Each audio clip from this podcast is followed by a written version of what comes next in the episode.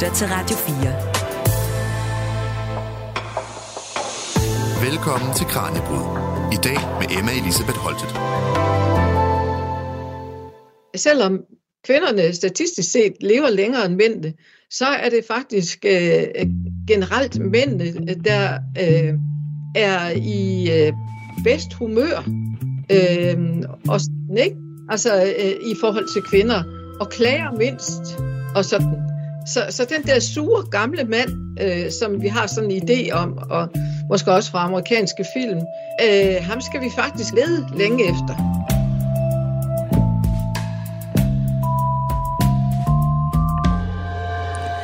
Der er en befolkningsgruppe, forskerne ofte overser, og det er de gamle mænd.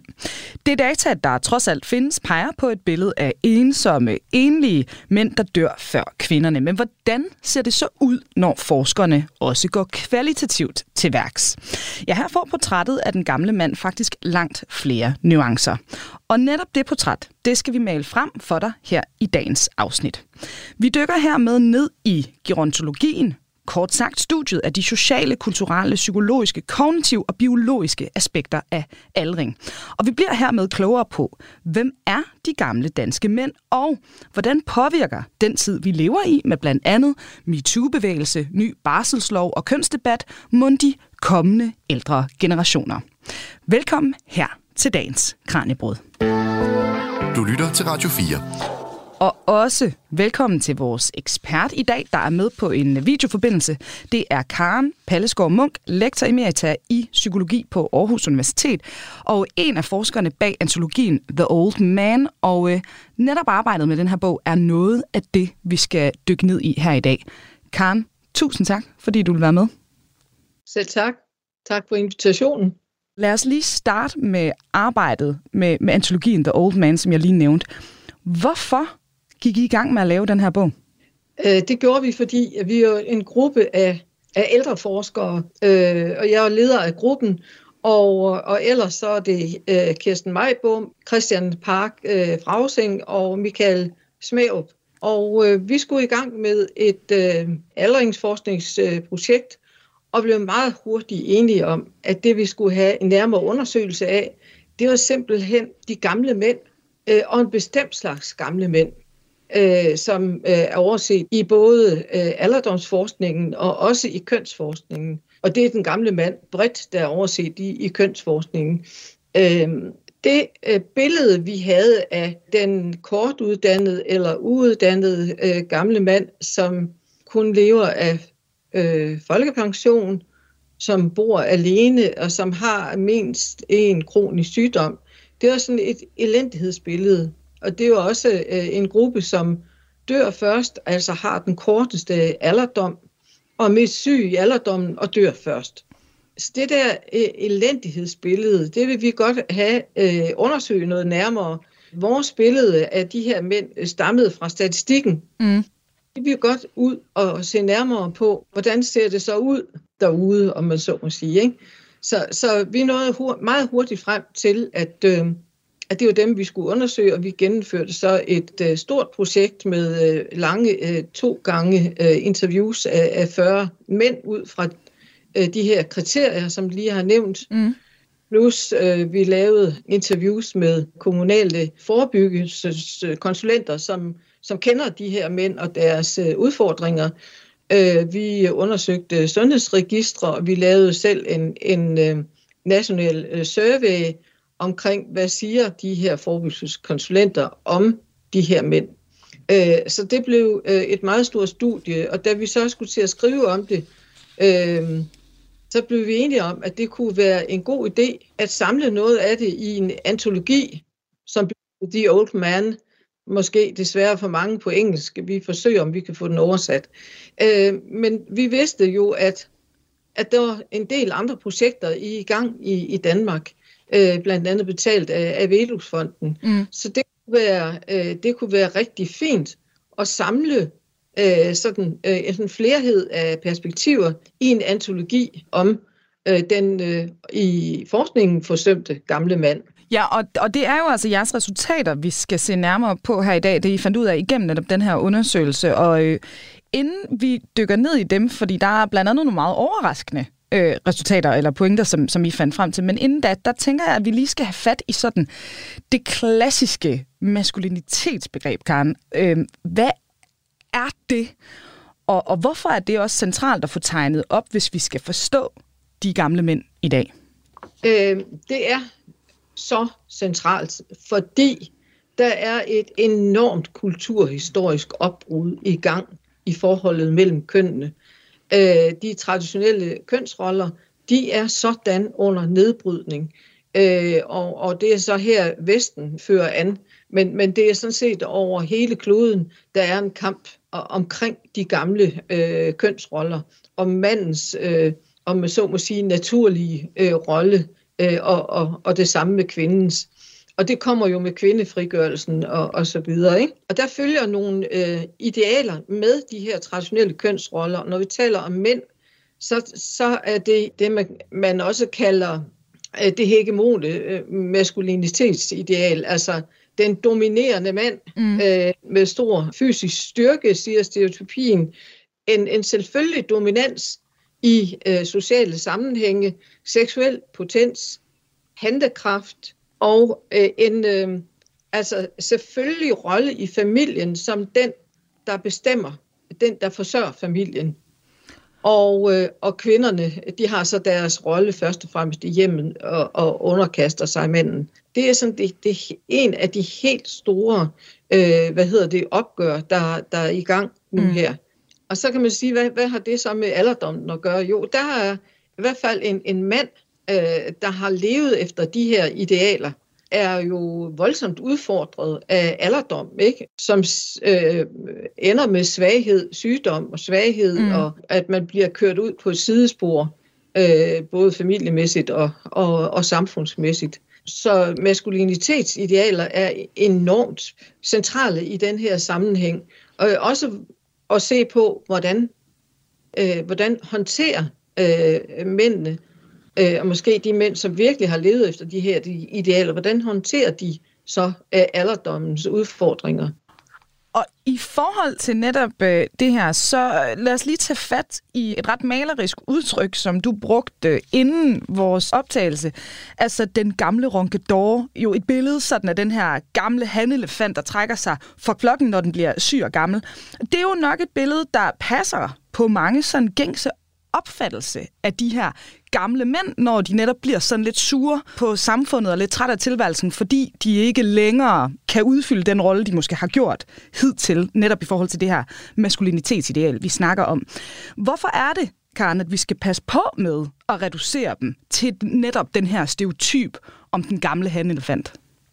Ja, man kan sige generelt, så skal man jo passe på stereotyper. Men, men, øh, men altså, det, det har virkelig øh, sat sig fast øh, i os, også os øh, mm. forskere, ikke? Mm. At gamle mand, øh, det er den øh, sure gamle mand, øh, og som ligner runkedoren også mm. på den måde, at øh, jamen, han forandrer sig ikke.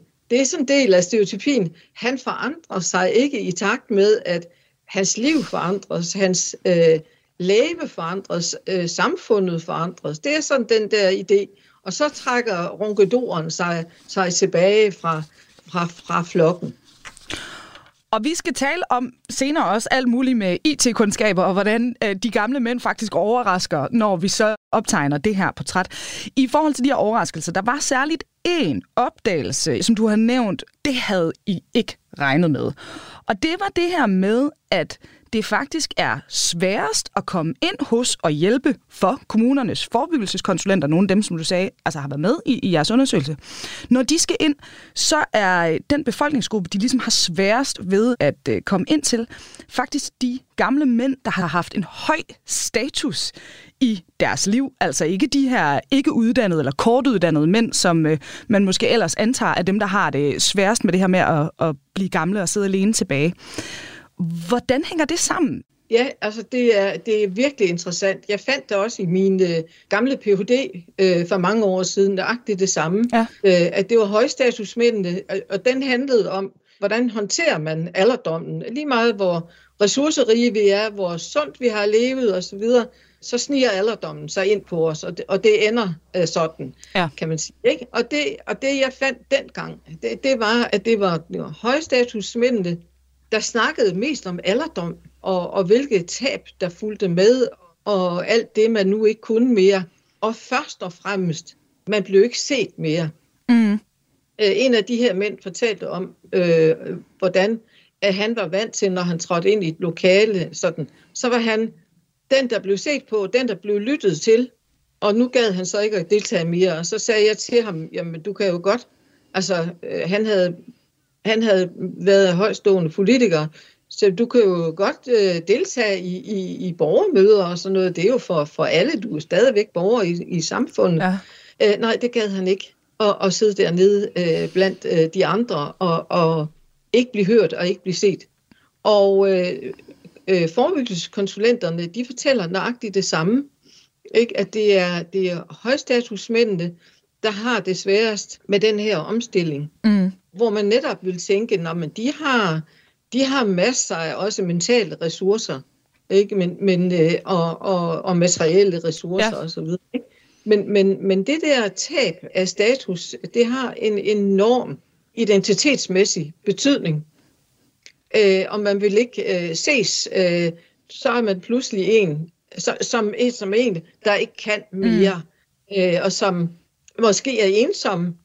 Øh, og, og den der, øh, øh, hvad hedder det, manglende evne til at klare problemerne, ikke? det er mm. jo sådan noget, man har levet højt på, at man netop ikke var sådan en. Og så pludselig, så er man sådan en. Ja, så sådan højt at flyve, dybt at falde på en eller anden måde. Ja, altså, kan man sige. Ja. Det er, det er svært at kravle ned ad træet, hvis man sådan skal ja, være ja. lidt firkantet. Ja. Og hvad så med det billede, vi så kender fra statistikkerne, altså det du siger, altså de, de uuddannede eller kortuddannede mænd, der så kun lever af folkepensioner, som har en øh, kort alderdom med sygdom, de dør først. Passer det her billede så ikke alligevel på den her del af de gamle mænd? Statistikken tegner jo et billede af søllighed. Ja. Og statistikken er jo stadigvæk rigtig. Det er stadigvæk rigtigt, ikke, at hvis du har haft hårdt fysisk arbejde, ikke, opsamler du øh, lettere sygdomme, som slår ud i alderdommen, ikke, mm. så du faktisk dør mm. øh, tidligere. Ikke?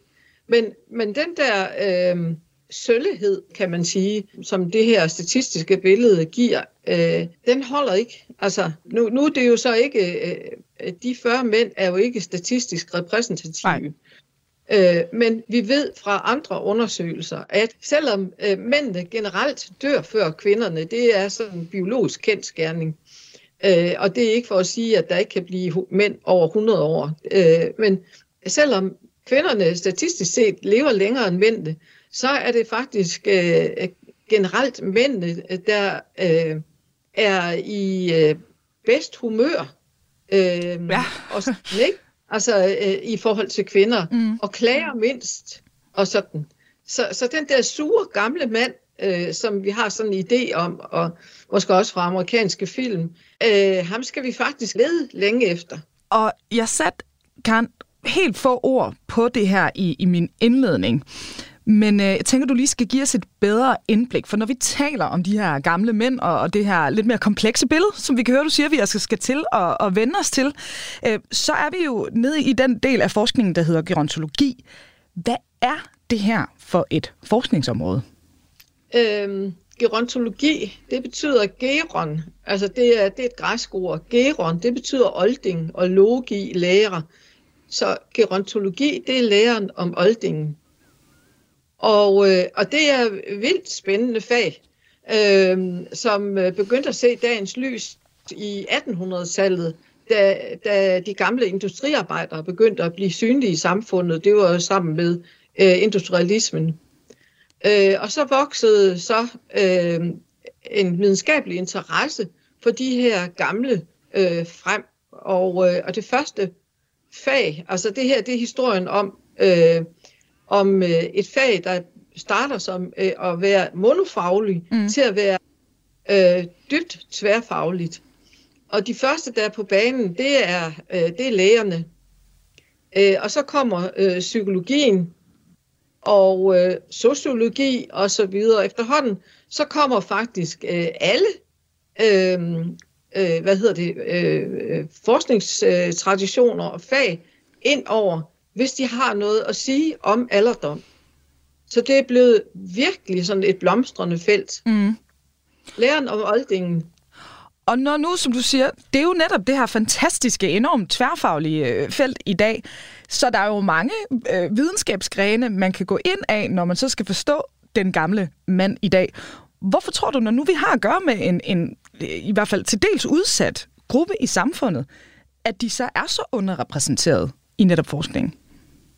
Ja, det er et godt spørgsmål. Altså, øhm, min, min egen forklaring, altså, øh, det, det er, at øh, det har været, øh, det er et område, som har været, i hvert fald det, øh, den samfundsmæssige, humanistiske del, har været præget af, af feministisk orienterede forskere, mm. som har øh, øh, udråbt øh, alderdommen til at være, være kvindens alder.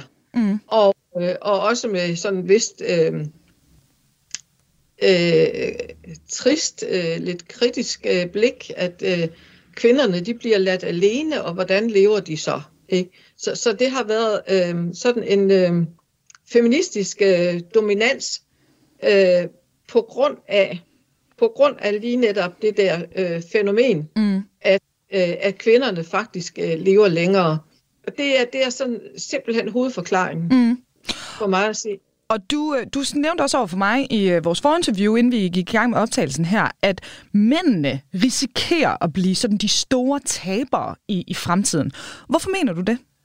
Øh, ja, og, og det er jeg ikke alene om. Øh, det er ikke så mange år siden, at WHO mm. øh, øh, deklarerede, at manden er fremtidens taber. Mm. Og det kan jo lyde mærkeligt i disse MeToo-tider. Øh, hvor, hvor øh, der er en kamp mod øh, sexisme og, øh, øh, og, og i det hele taget den her kamp om, øh, om kønsroller, og hvordan skal vi øh, leve sammen. Øh, og, og vi hører hver dag nye historier om mænd, der begår overgreb, og mænd, der gør dit og dat. Øh, og det er... Øh, øh, selvfølgelig også en del af det, og, og sådan måske rester fra øh, det gamle patriarkat. Men øh, kvinden, kan man sige, de der gamle øh, øh, samlivsmønstre, er jo øh, under nedbrydning. Øh, kvinder behøver ikke længere en mand som forsørger. Mm. Øh, man kan gå i sædbanken hvis man gerne vil have børn alene. Så, så manden har ikke længere den der øh, selvfølgelige plads i et familiemønster, øh, som han havde tidligere. Og vi kan allerede nu se, at der er øh, helt utrolig mange enligt boende mænd. Mm. Mænd, som aldrig bliver gift og som aldrig får børn, som går ind i alderdommen uden at have en familie omkring sig. Og, øh, og for eksempel, jeg bor i, i Thy, ikke, som, som et øh, typisk øh, udkantsområde. Ikke? Der siger man jo også om udkant. Nu har vi lige hørt, at der bliver færre børn i Danmarks udkant. Ikke? Mm. Og ja, det er fordi kvinderne de er flyttet efter øh, uddannelse, og, og mændene er blevet tilbage. Og dertil kommer øh, faktisk, at på mange måder har mændene også et mere skrøbeligt helbred mm. end kvinder. Og det kan man følge op igennem livsløbet. Og Karen, vi lever jo, det er svært at sige en brydningstid, alle tider er jo brydningstider, men der er virkelig meget på spil, når det gælder netop de her kønsroller og vores familiemønstre lige nu. Så man kan vel godt sige en brydningstid i forhold til det her område. Det er i den grad det, vi, vi ser lige nu, som du, som du også tegner et billede af. Ikke? Altså, der sker jo også nogle ting, som man vil må antage på sigt, er dejlige for mændene på det her område. Altså for eksempel sådan noget med den nye barselslov. De får mere tid med deres børn, de bliver tættere knyttet til deres øh, hjem på den her måde. Altså ser vi ikke også nogle ting, der måske kan blive positive for dem på sigt i forhold til netop ens alderdom og, og hvordan man har det med at blive gammel? Jamen absolut, absolut. Og, og det er så øh, for de mænd, øh, der, der får en partner, mm hvor de har, har mulighed for at, at knytte sig til, til deres børn. Ikke? Øh, og, øh, og den her nye øh, øh, tvungne barsel, eller hvad skal man sige, mændene behøver jo ikke at tage den, men øh, den er der mm. øh, som plads til den. Øh, det vil øh, det vil for mig at se øh, løse mange problemer, øh, som mænd kan have, det, kan have i, i alderdommen.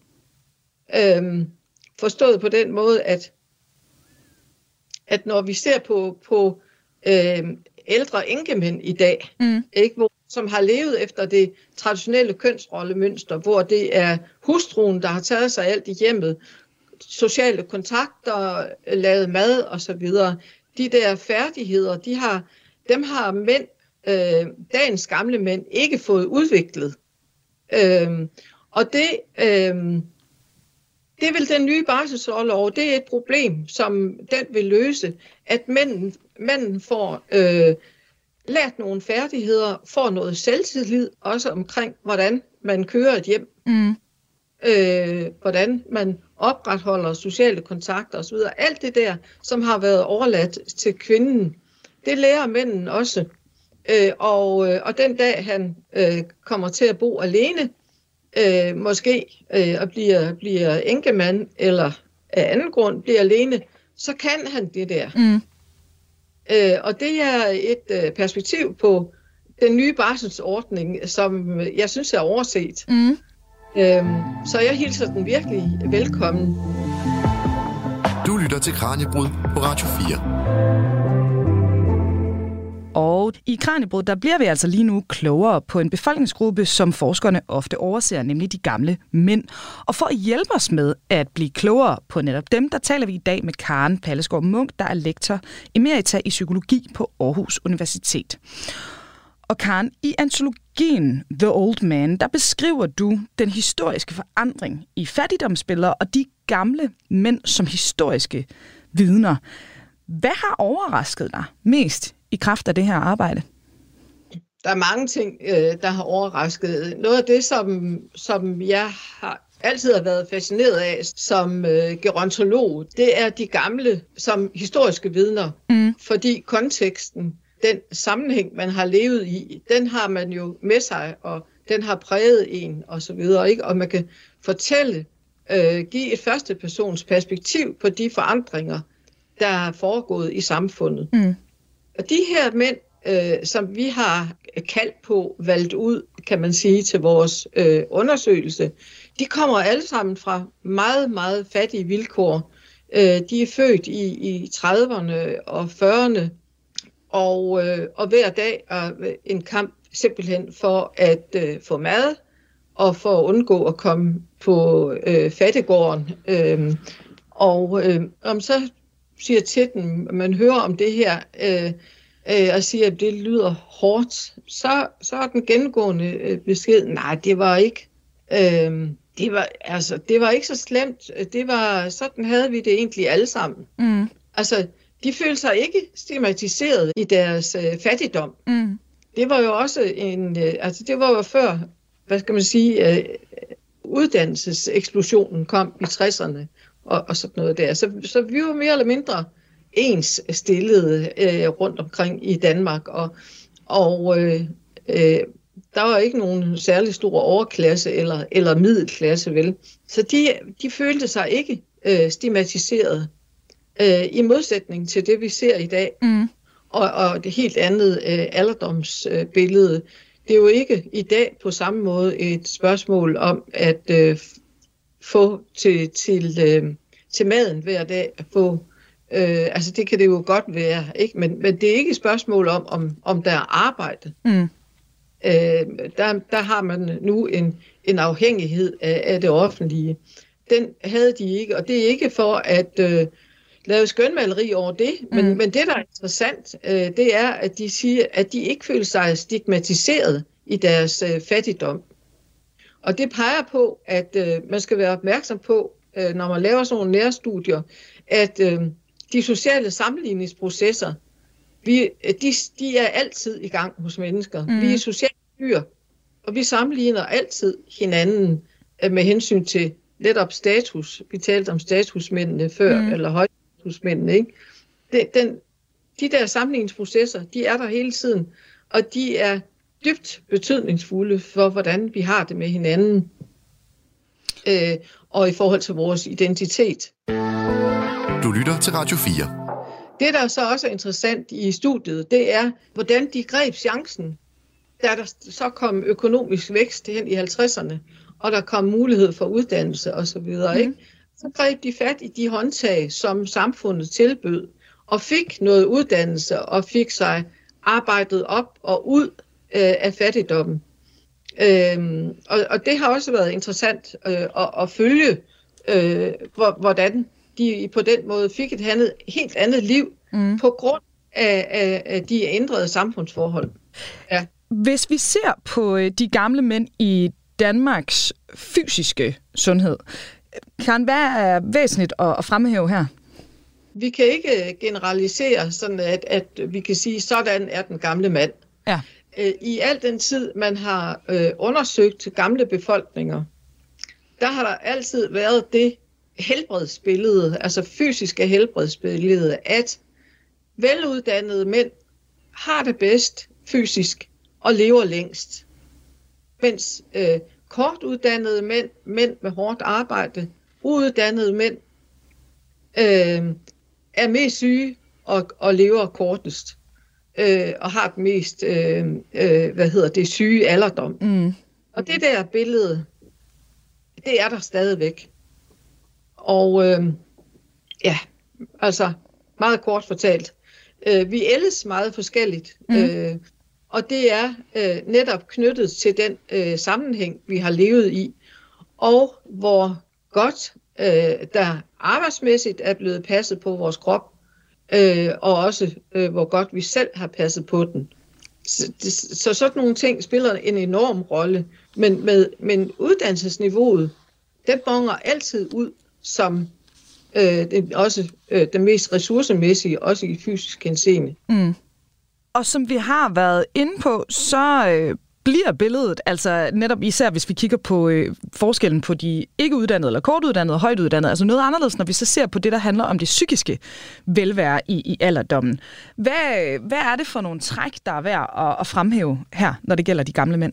Øh, jamen, jeg ved ikke, altså det vi talte om tidligere mm. med, at så generelt, øh, så, så har manden det, det bedre også øh, psykisk end, end kvinderne, på trods ja. af, at det er kvinderne, øh, der lever længst øh, og dør sidst. Altså, øh, jeg lavede for, for en del år siden et stort litteraturstudie om mænd og depression.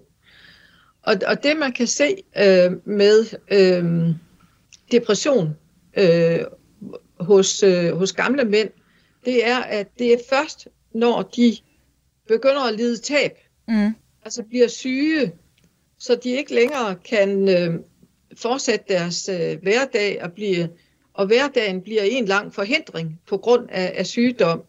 Øh, mister øh, ægtefælden, øh, altså forskellige former for tab. Mm. Øh, kropslige tab ikke og, og sociale tab. Det er det, der udløser øh, depression hos mænd. Mm. Ellers så er det ikke. Og så når mænd virkelig bliver deprimeret, så er det, at selvmordstruslen øh, kommer. Og, og når mænd begår selvmord, så, er, så går de virkelig til den og har held med det, i, i modsætning til kvinder. Så øh, der er noget, noget kraftfuldt i spil her, mm. øh, når mænd øh, bliver deprimeret. Og en af de ting, vi jo ofte taler om, når vi snakker om øh, den ældre befolkning og også den yngre befolkning, det er ensomhed.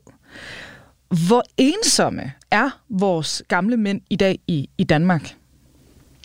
Jeg har lige set en, øh, en undersøgelse fra, jeg tror det er ældresagen, som, øh, som øh, peger på, at, øh, at der er selvfølgelig, han har sagt i citationstegn, stigende ensomhed mm. øh, hos øh, folk over 50.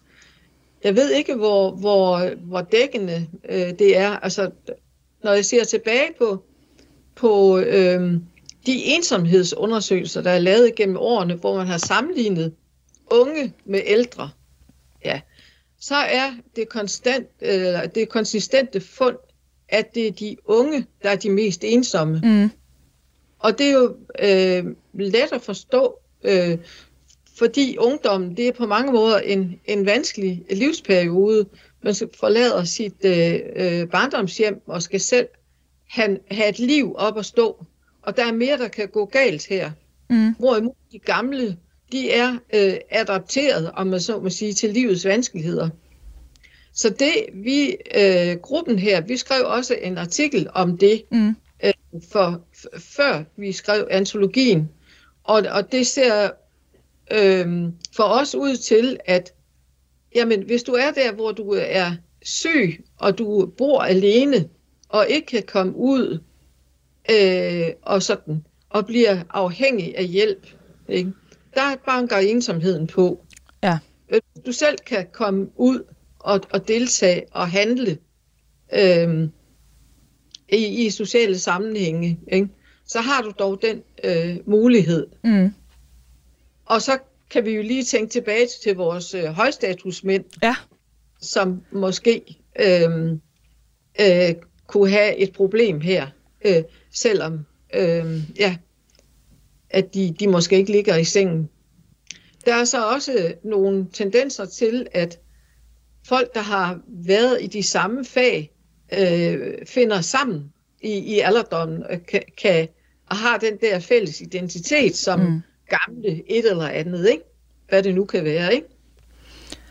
Og apropos det, Karen, så synes jeg faktisk lige, vi skal lytte til et øh, kort indslag, fordi i forhold til det her med at komme ud eller undgå ensomheden, så synes jeg, vi skal høre fra nogle af de mænd, der i stedet for netop at sidde i sofaen og kigge fjernsyn, øh, får stor glæde af foreningsaktiviteter, som de laver sammen i, i dagtimerne.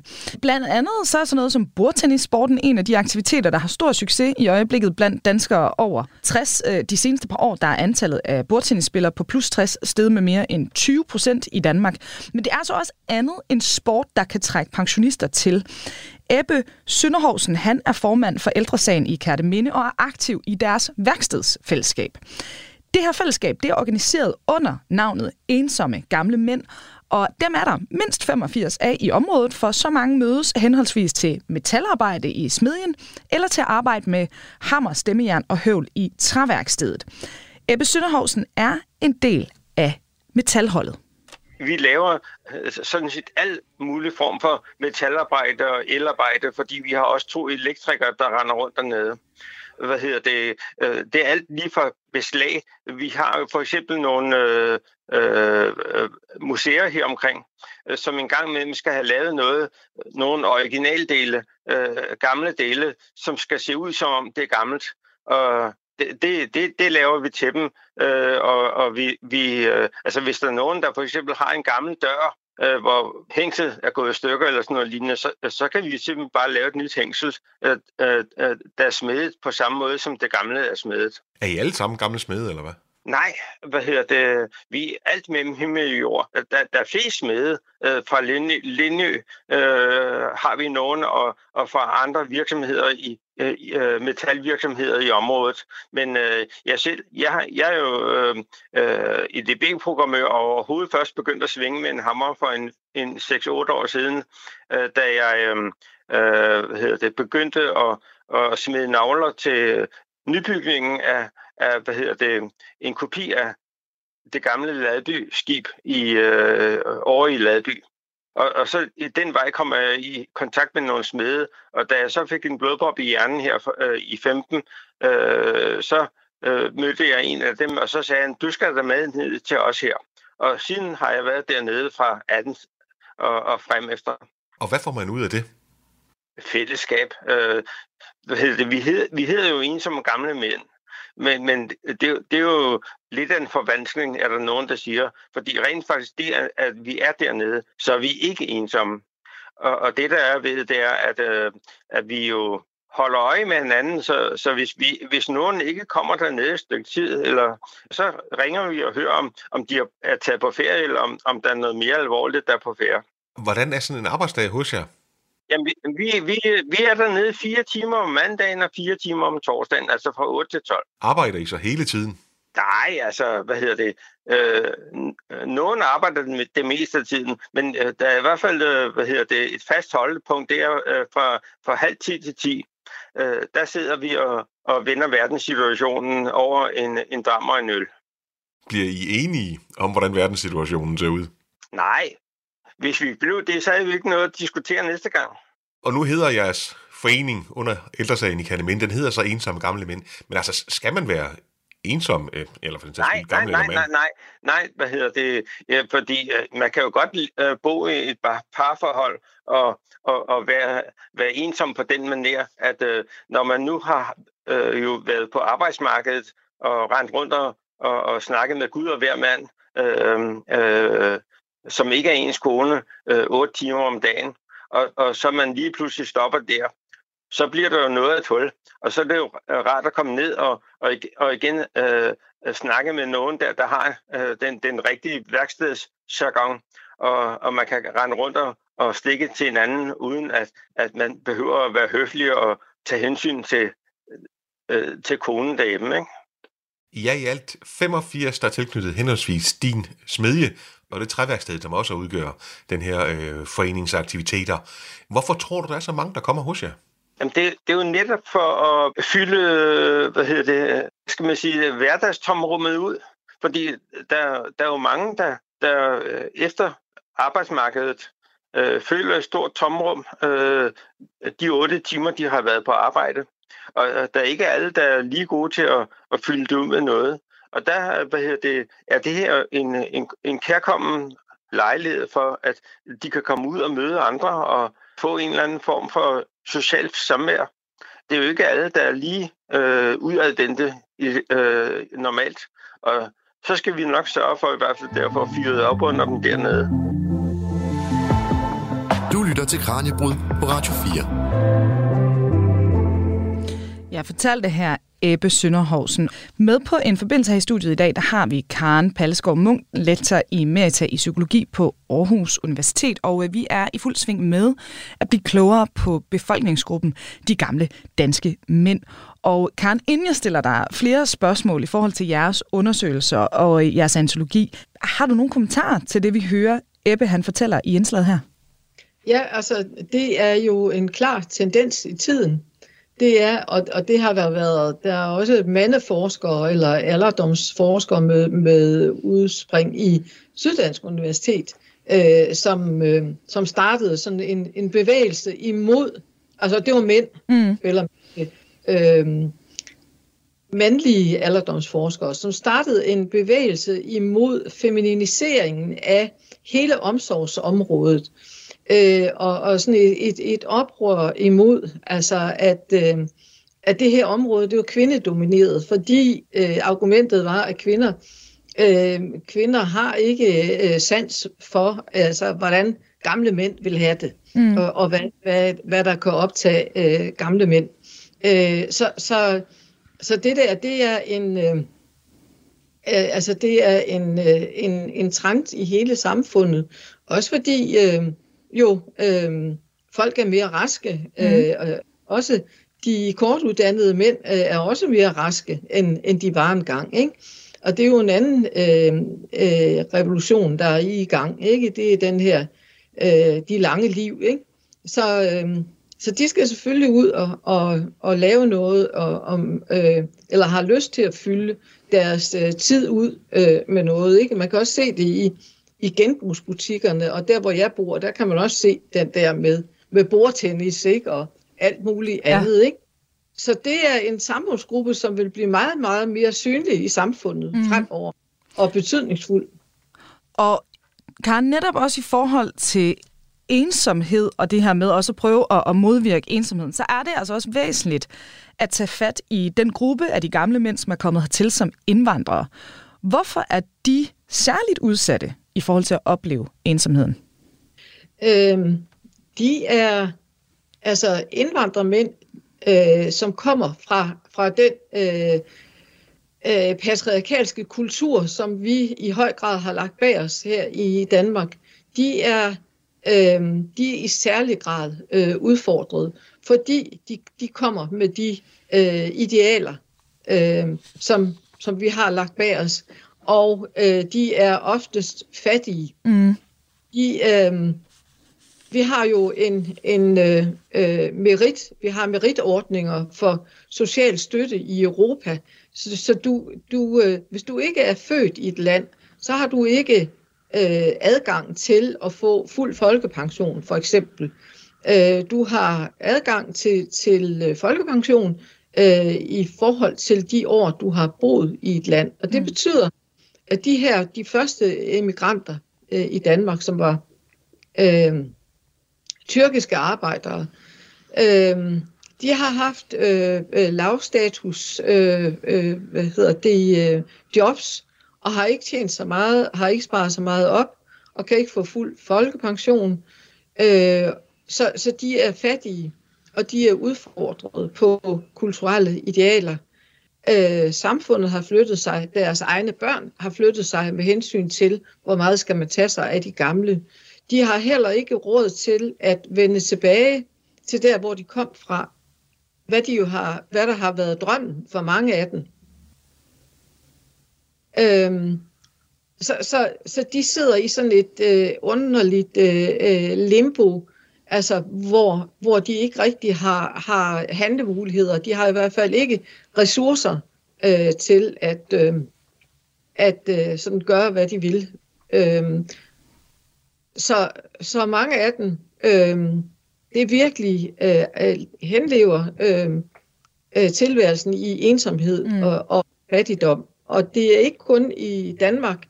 Det er, øh, jeg hørte for, for nogle år siden på kongres i, i Barcelona, det er sådan et, øh, det er sådan en horisont øh, for hele Europa, for, for gæstearbejdere, at, at de, øh, de kommer til at, at, at henslæbe deres øh, alderdom i, i fattigdom. Mm.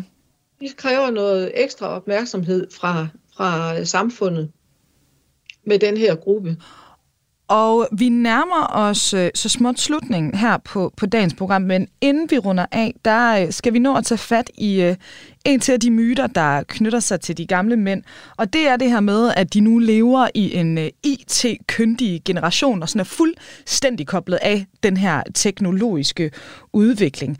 Det er faktisk en myte, siger du, Karen. Altså, øh, de er egentlig relativt gode til at gribe fat i den her IT-bølge, som øh, vi har reddet på i, i det vestlige samfund i nogle år nu?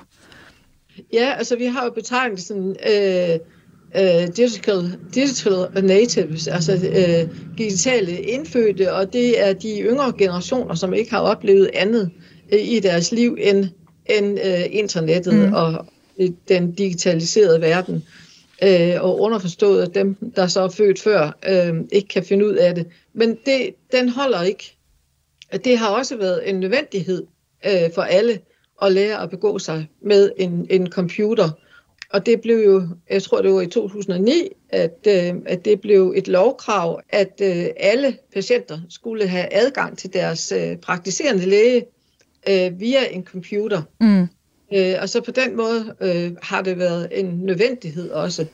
Og øh, undersøgelser viser, at øh, at de ældre de har øh, lige så meget styr på øh, det her, øh, som de unge har. Og det er der også et, et, øh, beskrevet studie af i The Old Man. Mm. Så det er også en myte. Mm. Og en positiv ting, kan man sige, når vi så kigger fremad ja. og behandlingsmuligheder i forhold til samtaler og andet, man kan have med læger, psykologer osv. på online øh, øh, platform, ikke? Absolut. Øh, altså øh, online øh, psykoterapi mm. for eksempel, øh, breder sig voldsomt i, i de her år. Og, øh, og så kunne man tænke, jamen det er jo dog, øh, det er jo dog øh, koldt, og, og man skal helst ja. øh, være sammen. Hvor de varme hænder henne.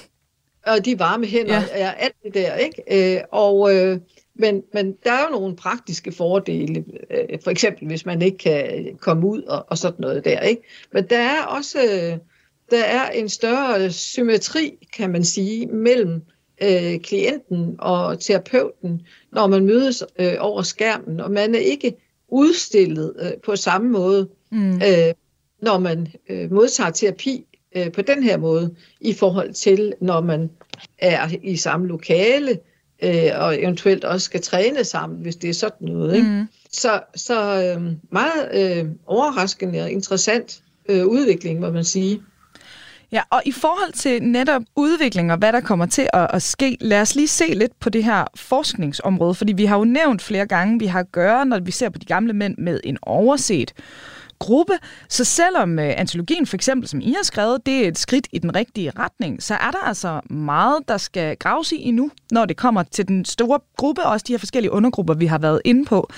Hvad mangler forskningen i dine øjne fortsat at, at afdække i forhold til netop de gamle mænd i, i Danmark? Det, der først øh, falder, øh, falder mig ind, det er, at vi har et kapitel om, om seksualitet, mm. men det er sådan heteronormativt øh, perspektiv på gamle mænds øh, seksualitet. Og det, vi mangler, det er, øh, det er simpelthen øh, her øh, også øh, et, i, i forhåbentlig næste udgave af The Old Man, eller Den gamle mand, et kapitel om, om øh, gamle øh, homoseksuelle mænd. Og de undersøgelser, de er øh, faktisk også lavet, og, øh, men det lykkedes ikke at få, øh, få et kapitel med i bogen. Øh, og øh, de har meget interessant øh, at fortælle, mm. og har meget øh, de her mænd, og har på mange måder en meget øh, anderledes øh, alderdom. Og, øh, og det er først, når man læser om, hvordan har det været at have i starten en forbudt mm. seksualitet, en skjult seksualitet, at det rigtig går op for en, hvor meget det betyder øh, for ens identitet, øh, ens øh, seksuelle orientering. Og det, øh, det er en stor mangel, øh, kan man sige, i, i bogen. Og endelig, Karen, når vi kigger på den viden, fordi som du siger, for eksempel netop i forhold til de, de homoseksuelle gamle mænd, der er masser, vi stadig skal have skrevet om og kortlagt og undersøgt. Men når vi kigger på det, vi rent faktisk ved i dag om de gamle danske mænd, hvad bør vi gøre her og nu for at forbedre deres vilkår? Jamen altså, øh, vi er jo sociale dyr. Øh, mennesket er virkelig sådan et socialt dyr. Og, og det er vi hele livet. Så, så den der eksplosion af, af, af single-husholdninger, mm. at den bør mane til, øh, det er en, en advarsel om at, øh, at være opmærksom på øh, alle de mennesker, der kommer til at bo alene, og som, som bor alene, og som ind, går ind i fattigdommen øh, og slutter alderdommen mm. alene. Øh, og øh, og det, det, det synes jeg, at, at den, øh, altså, det er sådan det vigtigste øh, at huske på, ikke? at øh, de der single, og, og det er først og fremmest øh, mændene, der er udsat her, øh, at øh, de har behov for, for en, eller anden, en eller anden form for øh, social, et socialt arrangement omkring sig. Mm. Der kan man sige, at vi har jo allerede øh, forebyggelseskonsulenterne, mm øh, som jo er en, et øh, arrangement, som blev vedtaget øh, af Folketinget tilbage i 90'erne. Og, øh, og, og det er jo, øh, synes jeg, en, en fantastisk øh, ting, øh, fordi øh, de, de skal jo tilbyde folk, der bliver over en vis alder, øh, et forebyggende hjemmebesøg. Øh, og på den måde, så, øh, så sidder øh, de her forebyggere faktisk og har et overblik over, hvem er der i øh, rundt i samfundet, som, øh, som har behov for noget, mm. ikke? og hvad har af behov, ikke? Og, og, og ved, øh, hvor, hvor de sidder. Og de er meget øh, fantasifulde med øh, at komme, komme indenfor, øh, hvis det er, at, øh, at døren ikke bliver åbnet. Så, så, så det, der er allerede en, øh, en institution der, men mm. det er mm. selvfølgelig ikke kun, det er jo ikke kun, øh, vi skal jo ikke kun vente på samfundet, kan man sige, eller, eller, eller staten, eller det offentlige, ikke? men, men øh, en, en fælles opmærksomhed omkring øh, det der med at øh, bo alene.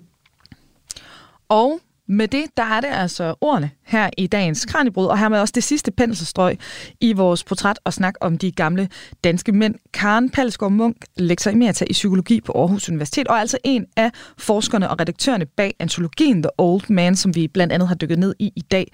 Tusind tak, fordi du vil være med. Selv tak. Tak for invitationen. Og til dig, der lytter med. Om lidt, der får du nyhederne, men herfra, der er der altså ikke andet tilbage end at sige på genhør. Mit navn er Emma Elisabeth Holtet, og programmet her er produceret af Videnslyd for Radio 4. En kendt dansker er død i en time. Jeg synes, det ville være skrækkeligt, hvis jeg vidste noget skulle være for evigt. Men først skal de spise et måltid, som var det deres sidste. Så kommer, kommer desserten. Så kommer den altså. Ej, fuck, hvor er det voldsomt. Og, øh... og altså, hvorfor, Anna? Hvorfor? Altså, jeg aner det ikke. Sammen med vært Lærke Kløvedal taler de om døden, maden og alt derimellem. Men fjordrejer, det er barndom. Det er gode stunder med min far. Det er noget af det eneste, jeg har haft med papa. Lyt til det sidste måltid i Radio 4's app, eller der, hvor du lytter til podcast. Æret være hans minde. Radio 4. Var det det? Det var det. Ikke så forudsigeligt.